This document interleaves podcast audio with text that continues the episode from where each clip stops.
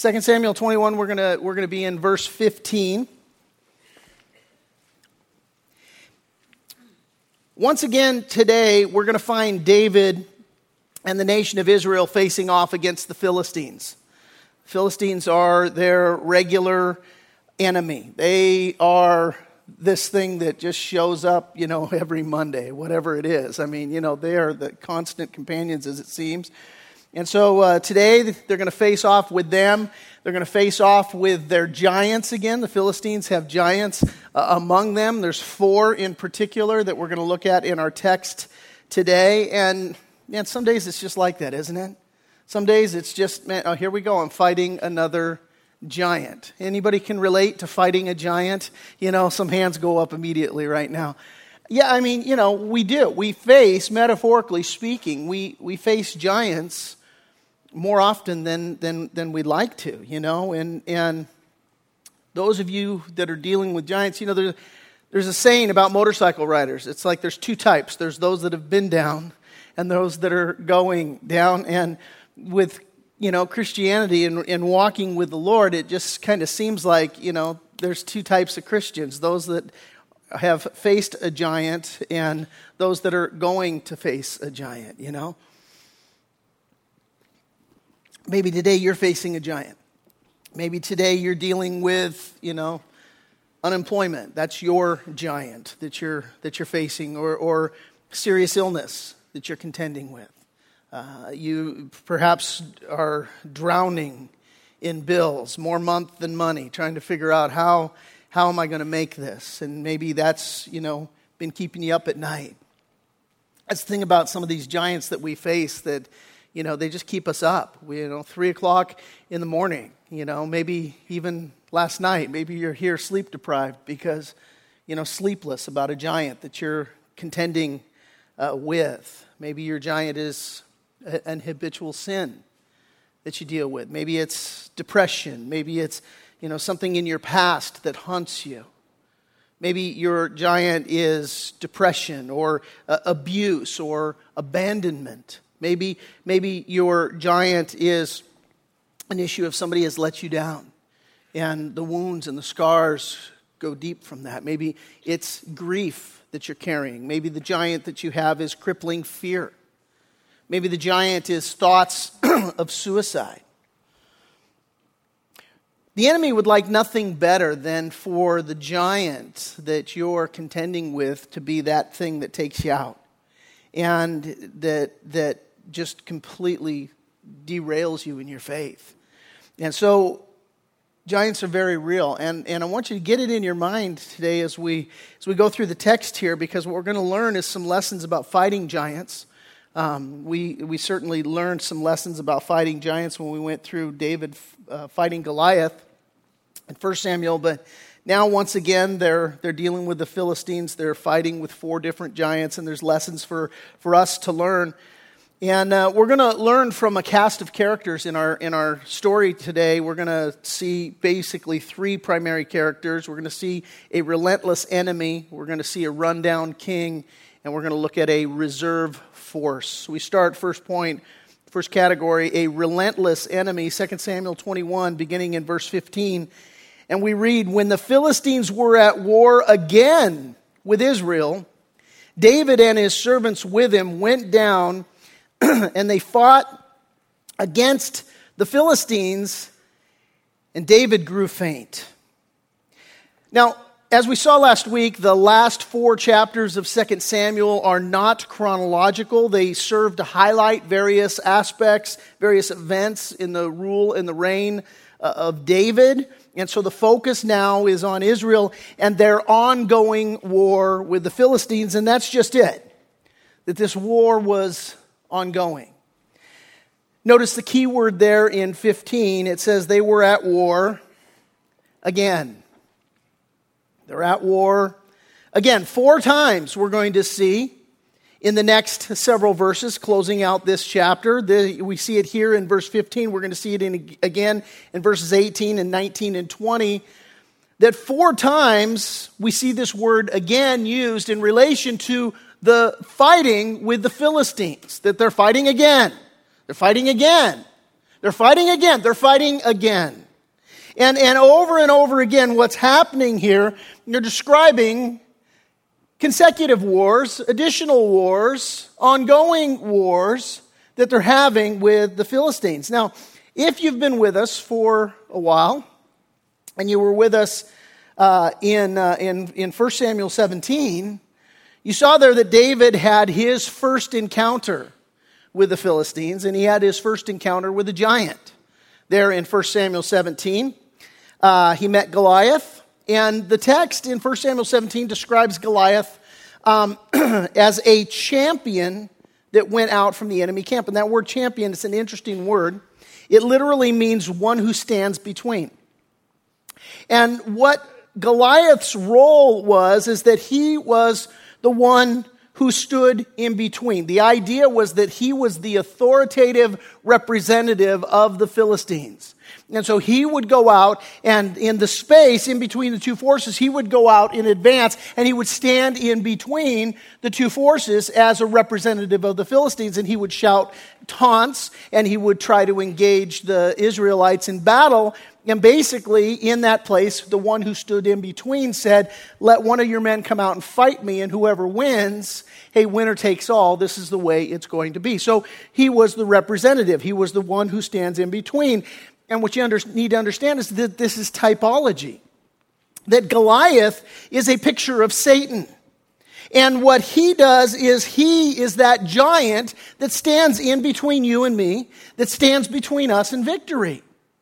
And, and so this is a, it's, it's highly symbolic here. It's, it's, it's a picture of, of, of Satan being this one who stands in between. Now, David, when he fought Goliath, he had victory. And that's what happens for us as Christians when we face giants. Well, God brings us through the experience if we hold fast to Him, if we don't lose heart, if we don't lose faith right? And he will bring us through the facing of the giant and he'll bring us to victory. How many of you have faced a giant and God has brought you through to victory? Let me see. Show of hands, right? Amen. And does, isn't that amazing when God does that? And so God did that with David, but man, that giant is a multi headed snake, isn't he? And so you beat him today, and he, it's not like it's a one and done kind of deal. No, you're on again. And so what happens here, David had victory that day, but the enemy is relentless. That's our point. He's relentless. And so even though David had victory over Goliath, well, Goliath had sons and brothers who were also giants. And so what happens is, apparently four of them, as we're going to read in our text today, and so David knows that, like the Terminator, I'll be back. You know, the, the, the giant is going to be back. And so what happens, that's the reason why, by the way, when David fought Goliath and he went down, how did he kill Goliath? Slingshot, right? And what did he grab? Five smooth stones. And that's why Many people say that he grabbed five smooth stones because, well, he had one there for Goliath, and he knew that Goliath had four sons and brothers that were that were giants as well, and so he was getting the rocks for them as they were inevitably going to attack him. Come back and look at that. And so we read here that David and his servants went down to fight. Now, at this point, let me state the obvious. and just kind of camp here for a minute. And that is this that because our enemy is relentless, we have to fight him. You know, a lot of us maybe will be of the mindset that we're, hey, I'm a lover, not a fighter. I really don't want to fight. I'd really rather take the path of least resistance. I'd really rather avoid a fight, you know, whatever it is. And so, because our enemy is relentless, listen, we have to fight. And, and rather than face giants, there are many who will seek to escape. And they escape in various different ways. This is, you know, drugs, alcohol, uh, promiscuous sex, or whatever it is. These are all escape mechanisms that we employ to avoid engaging in fighting against giants uh, in our lives. Other, another way sometimes that we avoid, you know, fighting our giant or facing our giant is that we go through the motions, but we never really take a stand. Now, again, if you'll remember 1 Samuel 17, this is exactly what Saul did.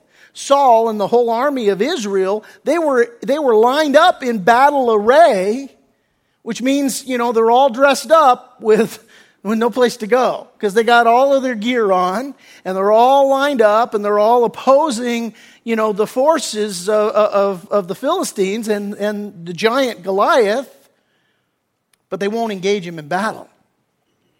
And, and what happens there is that, you know, they're, they're not doing anything about it. And listen, this may describe some of you here today. In that you, you, you, you dress up, you're, you're even coming to church, but you're really not engaging the enemy in a practical way in your life. And, and so, as a consequence, what happens is it's, it's the same effect that Goliath is there. He hasn't gone away. He's continuing to taunt. He's continuing to, to stand in between you and victory. But you're afraid to actually engage him in the way that he needs to be engaged. And so, what happens is you're a poser. You know, you, you, you, dress like a surfer, you look like a surfer, you, buy, you, you might even have the trappings of, you know, the board and the, the wax, and the, you drive around with a surfboard on the roof of your car, you know. But, but that thing has never been in the water. And there are Christians. We, you know, I got, I, I got the shirts, I got the bumper sticker, I got the, you know, I'm showing up and I, and I carry around a big Bible. But, but, but I've never really dove in, right? And, and, and, so, so the thing is, is that we need to understand that we actually have to engage in the battle. In the battle. And the thing is, is that look, if you're here today and you don't have any victory in your life against your giant, you have to take a walk with the, with the question, am I actually engaging in the fight? See, because we read here just out the gate that David and his servants with him went down and fought. And you just, you know, just to take away, something to take a walk with, are you actually fighting? You know, it's been said if you, if, you, if you haven't had a head on collision with the enemy, you might be going in the same direction. And, and as long as you're not fighting him, he might, he, he, he might be there. You might have these giants that you're facing. You might be lacking victory in your life. But listen, you know, he'll leave you fairly in that place if you're not going to engage him and actually fight against to press through and to, to attain victory. So you have, to, you have to ask the question Am I actually engaging in this fight? My buddy Dave Shepardson, who pastors Calvary Chapel in Nuevo, he's got the saying. He says, Christianity is simple, it just ain't easy. It's simple, it's just not easy. And it's a great saying. I love it because here's the thing Christianity is simple. The Bible's very clear. All have sinned, fall short of the glory of God, and the wages of sin is death. That's the bad news. The good news of the gospel is that the gift of God is eternal life through Christ Jesus our Lord. That if we confess with our mouth that we're sinners, uh, believe in our heart that, that Jesus is the Christ, Son of the living God, that He died on the cross for our sins, that He rose again on the third day in the fulfillment of the scriptures. We believe that, we confess that. Hey, the Bible says you're going to be saved. So that's simple. It's, it's a matter of trusting in Jesus Christ and His completed work on the cross. But the part that's not simple is the hard work of working out your faith with fear and trembling. The part that's hard work is the, the living of the life, the Christian faith, and the trusting God day by day. That is the hard part. Paul said to work out your own salvation with fear and trembling. And that's the part that's difficult. Which brings us to our next character to eyeball here. It's a, it's a rundown king. We see that we have a relentless enemy, but now look, let's focus on this rundown king. David he goes down with his servants, he fights against the Philistines, and David grew faint. And then Ishbi Benob, who was one of the sons of the giant, the weight of whose bronze spear was 300 shekels, who was bearing a new sword, thought he could kill David, but Abishai, the son of Zeruiah, came to his aid. So we have here a rundown king. And the, the issue is, is that David here, he's facing his next giant. He's faced Goliath. He was victorious against Goliath. He's faced a number of different foes. And now here he is, he's facing his next giant. And quite frankly, he's tired. And it, and it can get tiring, can't it? Living the Christian life. It, it can become burdensome. And, and so what happens here is you've got this giant, and this giant is confident because what's this? He sees that David is tired. He sees that David is growing weary. And this giant knows that he's got momentum on his side. Paul said this to the Ephesians. I'll put it on the screen for you. He said, And you he made alive who were dead in trespasses and sins, in which you once walked according to the course of this world, according to the prince of the power of the air, the Spirit who now works in the sons of disobedience, among whom also we all once conducted ourselves in the lusts of our flesh, fulfilling the desires of the flesh and of the mind, and were by nature children of wrath, just as the other. Now, the idea of this phrase here, when he says that you once walked according to the course of this world. The idea of that phrase there is that of a river current.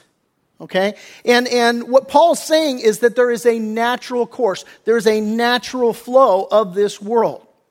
And, and he's saying that um, everybody without Jesus Christ is in this current. This naturally follows this flow. I remember when I was a kid, we used to, we had, you know, the gutter running down the street and it, and it ran to the, to the sewer, right? It went down the street, around the corner, and, and, and it collected in the sewer there. And, and we would take sticks as the water was running down the gutter, and there's, you know, there's stuff in the gutter. You know, there's, there's, there's dirt in the gutter, there's maybe some rocks in the gutter, there's, there's grass clippings or whatever in the gutter maybe an old newspaper laying in the gutter, whatever it is. And so the water goes down, and we would take sticks and we would race the sticks. You know, and we'd all, we'd all have a stick and we'd all have the identifier on it and we'd drop it all in at the same time. And then those sticks, they would go down the gutter. Now, some, they took different paths, right? As they encountered the different obstacles. Some get caught in an eddy and just sort of kind of loop around a little bit. But inevitably, they all wound up down the sewer, down the drain. It was just a matter of time and course of which one was going to get there first. Now, the, it's a great picture of what Paul is describing here because he basically says, look, life is like this current. It just, it goes. And without Jesus Christ, without being born again, without trusting your life to the Lord, you just inevitably, your destination is the sewer. And, and it's, and it's not, you know, it's not if, it's only when it's going to get there. And, and a lot of people in this world are like me and my friends. The, really, the race was who's going to go down the sewer first. That's who won. And that's what the world says. The world says whoever gets down the sewer first wins. And so there's this, this, this course that, that we get caught up in. And so that's the picture that Paul's painting, that the world follows a very defi- definitive, very definite current. Mean, you see this current in culture. You know, you turn on the television, you watch the advertising, you see social media trends, you, you know, see what's happening in the education system or in arts and entertainment, and you see the current of this world. And it seems normal because that's what everybody's doing, but it's all headed down the drain. So, what Paul says is look, you're born in that river, you're all heading down to the sewer. And he says that there are several at forces at work to keep us in that sewer. This is what he says here in, in, in these three verses in Ephesians chapter 2. He talks about the course of the world. He talks about the prince of the power of the air. He talks about the lust of our flesh. All these different forces that are at work to keep us in the current, to have us going down, down the sewer. And what happens is Paul says, look, that, but that ain't you anymore. Because what happens is that when Jesus saves us and turns our life around, now what happens is we're saved. Now we're still in the current. You know, it's not a matter of you confess faith in Jesus Christ and all of a sudden it's like he takes you out. No, you still are in this world. You still are caught in the current. So what is it that defines us as Christians is that, well, we fight against the flow. And so we're fighting against that current, and life will be marked by a difficult swim upstream. And isn't that the truth? Haven't you felt that way? When you try and take a stand for righteousness' sake. I was just talking to, to, to, you know, one of the folks here in the church this week, and she's telling me about her daughter. And she at school has this assignment, and as she's teaching, you know, uh, you know, in her in her class assignment as she as she's speaking, well, she, she's talking about really how a Christian is supposed to behave in this world. That's really the testimony she's given. And wouldn't you know it, right now, this little girl's going through all kinds of trial and persecution from her fellow classmates. Why? Well, because she took a stand for righteousness. Jesus said this He said, Blessed are you when they revile and persecute you and say all kinds of evil against you falsely for my sake. He said, Rejoice and be exceedingly glad, for, for great is your reward in heaven, for so they persecuted the prophets who were before you.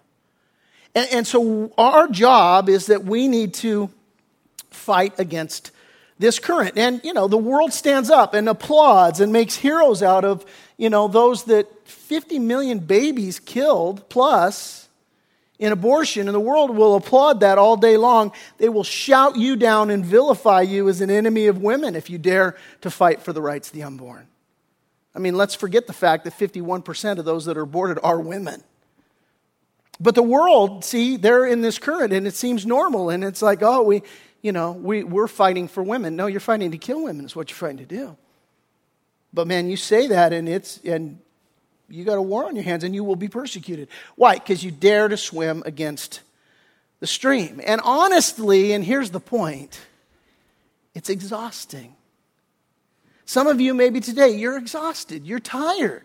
David, he's been fighting the good fight. Now, and he's not without sin, he's not without mistakes, he's not without some, some real train wreck decisions that he's made. But David, by and large, is a man after God's own heart. That's God's own estimation of David. And so now here he is, and he's engaged in yet another battle with the Philistines. He's fighting yet another giant in his life. And man, he's tired. And maybe you're tired today. What do we do with that? Well, Ishbi Benob, the enemy, the giant, Here's what he does with that. He says, I got an opportunity. He goes, Man, I got, I got all this in my favor. David's weary. I've got a bronze spear with a 10 pound tip on it, and I'm a giant for crying out loud, right? And this is the enemy. He just wants to have you for lunch. And so here's the thing. And you notice there in verse 16, it tells us something else. It says that he also, it says that he had a new sword. He's got a new sword. He's got, you know, uh, I got a brand new sword, just looking for someone to run through with it kind of deal. It's interesting, you look at this, because depending on what Bible translation you have, different translations translate this word sword differently. Some of them translate it as a new sword, some of them translate it as a new weapon. Some translate it as new armor, and that's very intriguing. It's very interesting. Because here's the idea, here's the point it reveals the shrewdness of the enemy. Because what happens is that he changes things up. He's, he's not predictable in your life. He's unpredictable. He changes things up. And, and so just when you think you got him figured out, he gets you another different way. And so when, again, when David defeated Goliath, he nailed him with a smooth stone. And you read the text and it says it sunk into his forehead.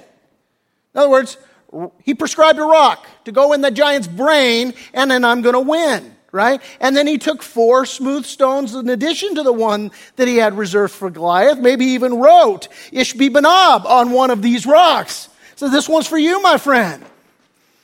And so I'm going to take you downtown to Chinatown, just that, just, just like I took Goliath. And Ishbi Benob shows up and he says, Guess what? I've got new armor. And this piece of armor now has got a little protective thing right here. So this ain't sinking into my forehead. You're not going to get me the same way you got Goliath. And, and, and, so it's, it's interesting, it's intriguing just to consider this because what is up with David? Well, David, he can't phone this thing in.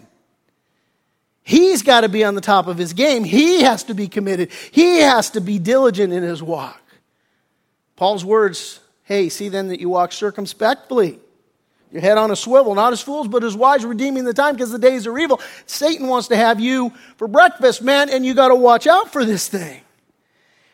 Well, David's got to dig deep, but listen, he's tired. And some of you today, maybe you're tired. And what's prescribed? He needs help. Truth is, he needs help. Look, we all need help to fight the good fight. Ecclesiastes 4 9 and 10 says, Two are better than one because they have a good reward for their labor. If they fall, one will lift up his companion, but woe to him who is alone when he falls, for he has no one to help him up. We need help. We need somebody by our side. We need somebody to pick us up when we're down. We need somebody to encourage us. Do you have that? Do you have that today? And I'm especially talking to you men, saying, Do you have that? Because men, what do we like to do? Man, I want to isolate.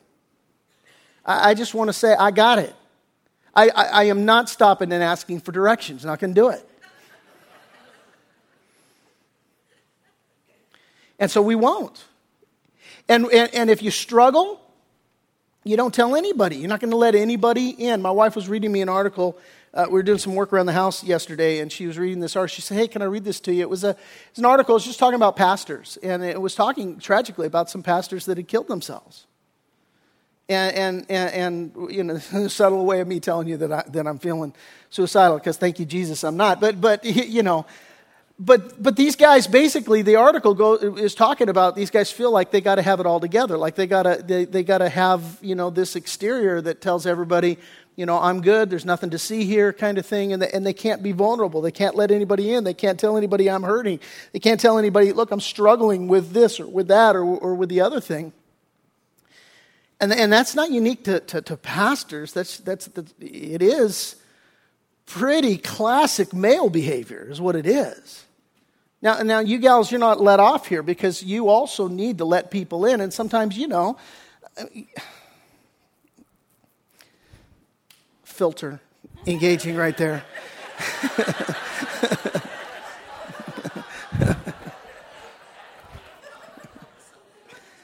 um,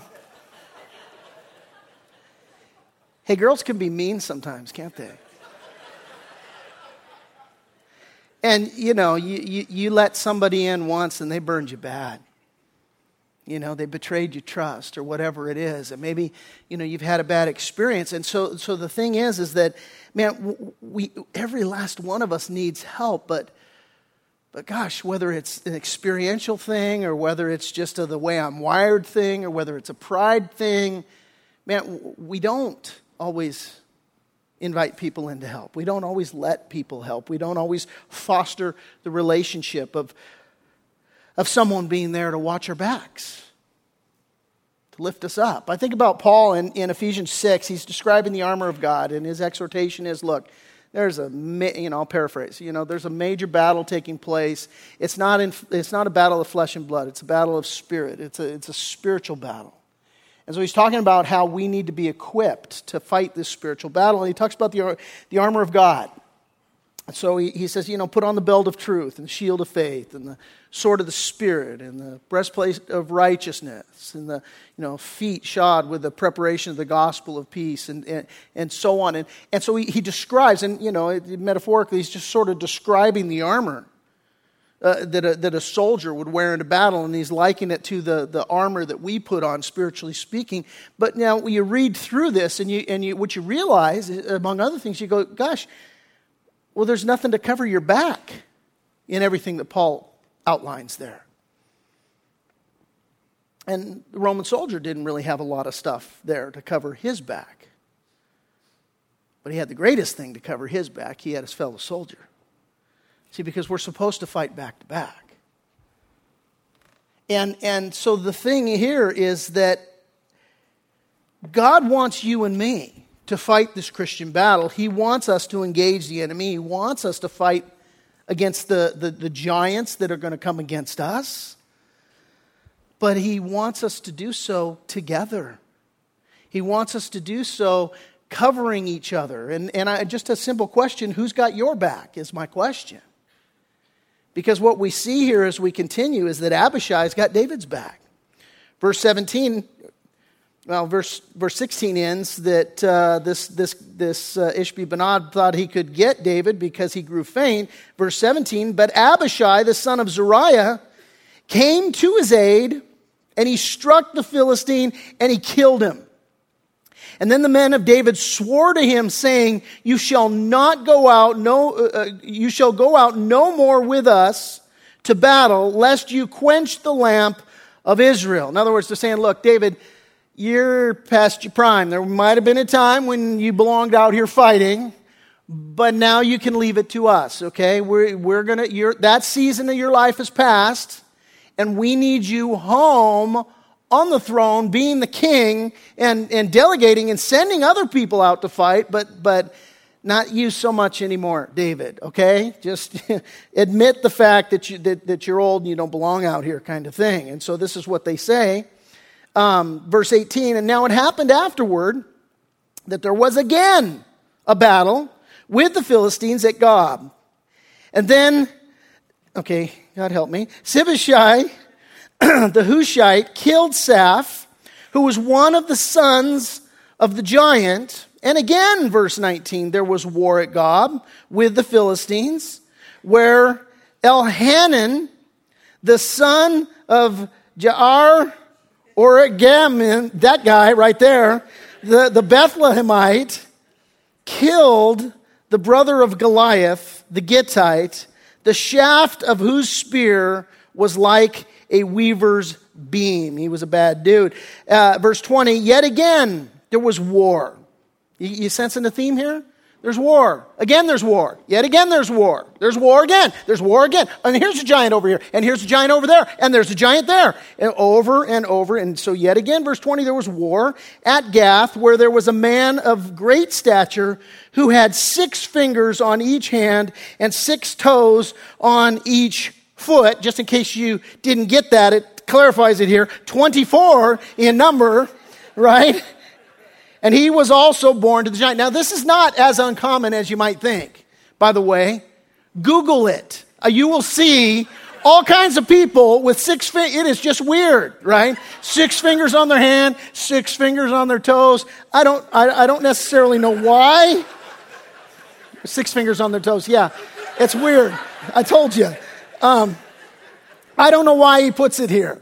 You know, maybe to tell us that he's got, you know, six fingers to hold a sword with. So it's just that much more strength. I'm not sure, but, but this is a weird dude, and he's a giant, and he's bad, and he's, and he's, and he's fighting with, with you.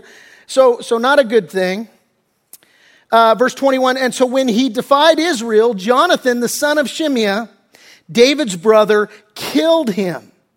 These four, speaking of the giants, were born to the giant in Gath and fell by the hand of David, by the hand of his servants. Now, five times in these five verses, twice in verse 17, and then again in verse 18, 19, and verse 21, what we see is that David's men, we read about them striking down or killing the giants. And in every instance, the verb, the verb stem that's used in the, in the Hebrew is what's known as a Hiphil stem. And, and what that means it, is that it, it's an emphasis on causative action. Okay? These guys, they killed this guy. They killed that giant. They killed that giant. They killed that giant. It's an emphasis on the causative action. Here's what that means. What it means is it wasn't just a blind, it wasn't just blind luck that, that, that caused them to strike down and kill the enemy. It wasn't just, it wasn't that they got lucky. No, what it was, it's speaking of the skill with which the Israelites caused the enemy to be struck down. David said this in Psalm 144, verse 1. He said, Blessed be the Lord my rock who trains my hands for war and my fingers for battle. And the point is, is that these men had to be trained. These men had to be trained how to kill giants. Think about it. What was the Israeli army doing when little David showed up and went out and killed a giant? Answer nothing. They weren't doing nothing. But now what has happened is that David has stepped up. David himself has led them. David himself has trained them. David has killed a giant. And so now what's happened is that these men have themselves become giant killers. You see where I'm going with this? See, here's the issue is that I'll put it this way. Dads, what are you doing to train your children to be giant killers? Moms, what are you doing to train your children to be giant killers? And when I ask you that question, if the answer doesn't come to you immediately to say, I'm doing this, I'm doing that, then chances are more than good, then you're not doing anything to train your, train your kids to be giant killers. See, that's the point is that David grew weary. David had to have someone uh, with whom that he was going to pass the baton on to. He grew weary. He was going to get his own head handed to him, like he once handed Goliath's head to him. But what had happened was that David had trained his men how to kill giants. Matthew Henry said this. He said, Every Christian is enlisted under Christ's banner to strive against sin against sinful doctrines, sinful practices, and sinful habits and customs, both in himself, in himself and in others. And see, the thing is, is that yes, you need to be a giant killer, but you need to be teaching others how to be a giant killer as well. This is what's known as discipleship. And this is what we're called to. And can I just tell you, here at Reliance Church, this is foundational. If I had to sum up in one word, what are we about other, other, than, other than Jesus? It would be discipleship, making disciples who know, love, and serve Jesus Christ. That's what we're all about. We want to make disciples. Why? Because you can't just have one person killing a giant, because there's more than one giant. And so this, man, is so critically important. And like I said, if you can't right now really name how you're training your children up to kill the giants in their land, because they're facing giants, trust me. They are facing their own giants. Then what's happening is that you've just turned them over to that flow, that current. Their little stick is, you know, encountering its own obstacles, but it's heading for the sewer. See, and what's going to happen is you've got more than a few people that are stepping up who are willing to train your kids how to engage in their philosophy of life. The world's begging to train your kids if you won't. I was reminded of a, of a quote um, that was on MSN uh, not too long ago, uh, MSNBC, uh, and uh, it was Melissa Harris Perry. Uh, she recently was in the news because uh, she, she got fired from her, from her TV show there on MSN. But, um, but several years ago, she was doing a, a spot for, for MSN, and, and they're filming her, and basically she's talking about your kids. And here's what she said She said, We've always had a kind of private notion of children that your kid is yours and totally your responsibility. Yeah, he is mine. Thank you very much. But she goes on, she says, We haven't had a very collective notion that these are our children. We have to break through our kind of private idea that kids belong to their parents or kids belong to their families and recognize that kids belong to whole communities. That ought to freak you out right there. Because what she's saying is no, no, no, you, you know what? You can't say that this kid is mine and I'm going to raise him the way that, that I'm going to raise him. She's saying, no, no, we, we're going to play a role in how we raise your kid. And, and you see this loud and clear I mean, in so many ways. I mean, I pick out so many different policies, not, not, the least of which is the fact that right now, under state law, your child can go to the school nurse and your school nurse can take your child to get birth control without your knowledge. School nurse can take your kid to get an abortion without your knowledge. Why? Well, because there is this collective notion that, hey, listen, your kid belongs to the whole community, it doesn't just belong to you. That's the reality that we live in right now, folks. And so if you fail to say, well, I'm going to train up my child in the way that he should go, so that when he's old, he'll not depart from it, which is our biblical mandate as parents. If you won't do that, then the world says, cool, we'll train him up to fit right in with the current and the flow of where we're going. And you go, well, gosh, that's just, you know, that's some MSNBC, some, you know, some host. No, she, she's not just that. I mean, she's a political science professor at Princeton University.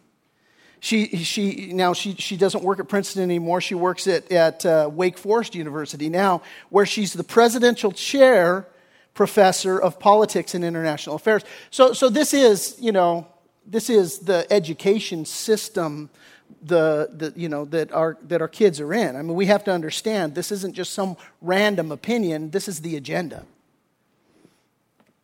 So, the world, here's my point the world is more than happy to step in and to disciple your kids. And so, what we have to understand is that no, our mandate is to make disciples. See, listen, Proverbs 21:30 tells us there is no wisdom or understanding or counsel against the Lord. No wisdom, no understanding, no counsel against the Lord. And if we'll commit to training up our kids in the Lord, then that's what is going to thwart the current counsel of the world.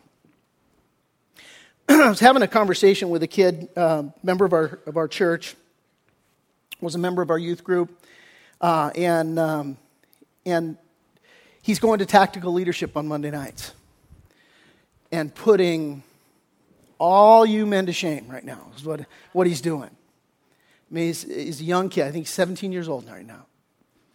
Did I get that right, Mike? 17? 18 years old. And so, so here, here he is. I'm talking to him, and, and, um, and it's cat's out of the bag. It's Mike, Mike Havercroft's uh, son. So, um, Gavin, so I'm talking to Gavin. Gavin basically shared his testimony with me, and what happened, his testimony, short version, he got caught up in the current of the world, man. And what happened was that, that he began to just become everything that his parents hadn't raised him to be. What did his dad do? I'll tell you what his dad did. His dad circled the wagons. He dropped everything and he said, This is my ministry right now. And Gavin told me that changed his life. His father said, I'm going to leave everything and I'm going to focus on you because you are my priority, you're my son, and this is not how we've raised you to be. And his son now is on fire for Jesus Christ, leading his friend to saving faith in Christ just, just a couple of weeks ago, brought him here to meet me last Sunday, walking with the Lord, having victory in his life. And it all comes back to this issue of look, we are called to make disciples, we can't do it alone. And, and it is so critically important that we understand how this all fits. And, it leads me here to my final point, and, and it's, it's, it's, it's a part of this, so, so stay with me. It's, it's, it's this it's that you can't give what you ain't got. We're called to make disciples, but we have to ourselves be a disciple. Chuck Smith used to always say this. He says, Look, Christianity is like the measles. You can't give them unless you got them, right? And, and you read Deuteronomy, I'll put it on the, the, the screen for you. Deuteronomy chapter 6, verses 6 through 9. Here's what it says It says, And these words which I command you today shall be in your heart you shall teach them diligently to your children, and shall talk of them when you sit in your house, when you walk by the way, when you lie down, when you rise up. You shall bind them as a sign on your hand, and they shall be as frontlets before your eyes. You shall write them on the doorposts of your house and on your gates. What he's saying is, look, this has got to be the way that you operate. Now, the focus is on kids, but let me just put a big, broad application discipleship. It's saying that your entire lifestyle has to be a, an opportunity to make disciples, to, to disciple in particular here your children, in context, your children, but in general, we as the body of Christ need to disciple one another. And the way that I live my life, the coming into my house, the going out of my house, it's on my doorpost, it's, it's, on the, it's before my eyes, it's the, as we walk along the way, as we're talking, as we are, let me use a current popular Christian phrase right now, doing life together. Okay? We're making disciples. We're saying, look, this is, this, is, this, is, this is the way that you should go. This is the way that you should walk. And I want you to see what it's all predicated upon. Would you please look with me right there? At the beginning, he says, These words which I command you today shall be in your heart. You can't give what you ain't got. And so, so what we have here in our text, and as we close, is we have giant killers. We have a man who himself has faced his own giants and fought and overcome his own giants. And we have a man who has trained other people to be giant killers as well. And I ask you, how are you doing? How are you doing? Because as we established up front, there's two types of Christians those that are facing giants, and those that are currently, and those that are going to be facing giants. And we need to be a giant killer and we need to be surrounded with other giant killers. And it only happens when each one of us does our part to engage the enemy and to make disciples who will engage the enemy.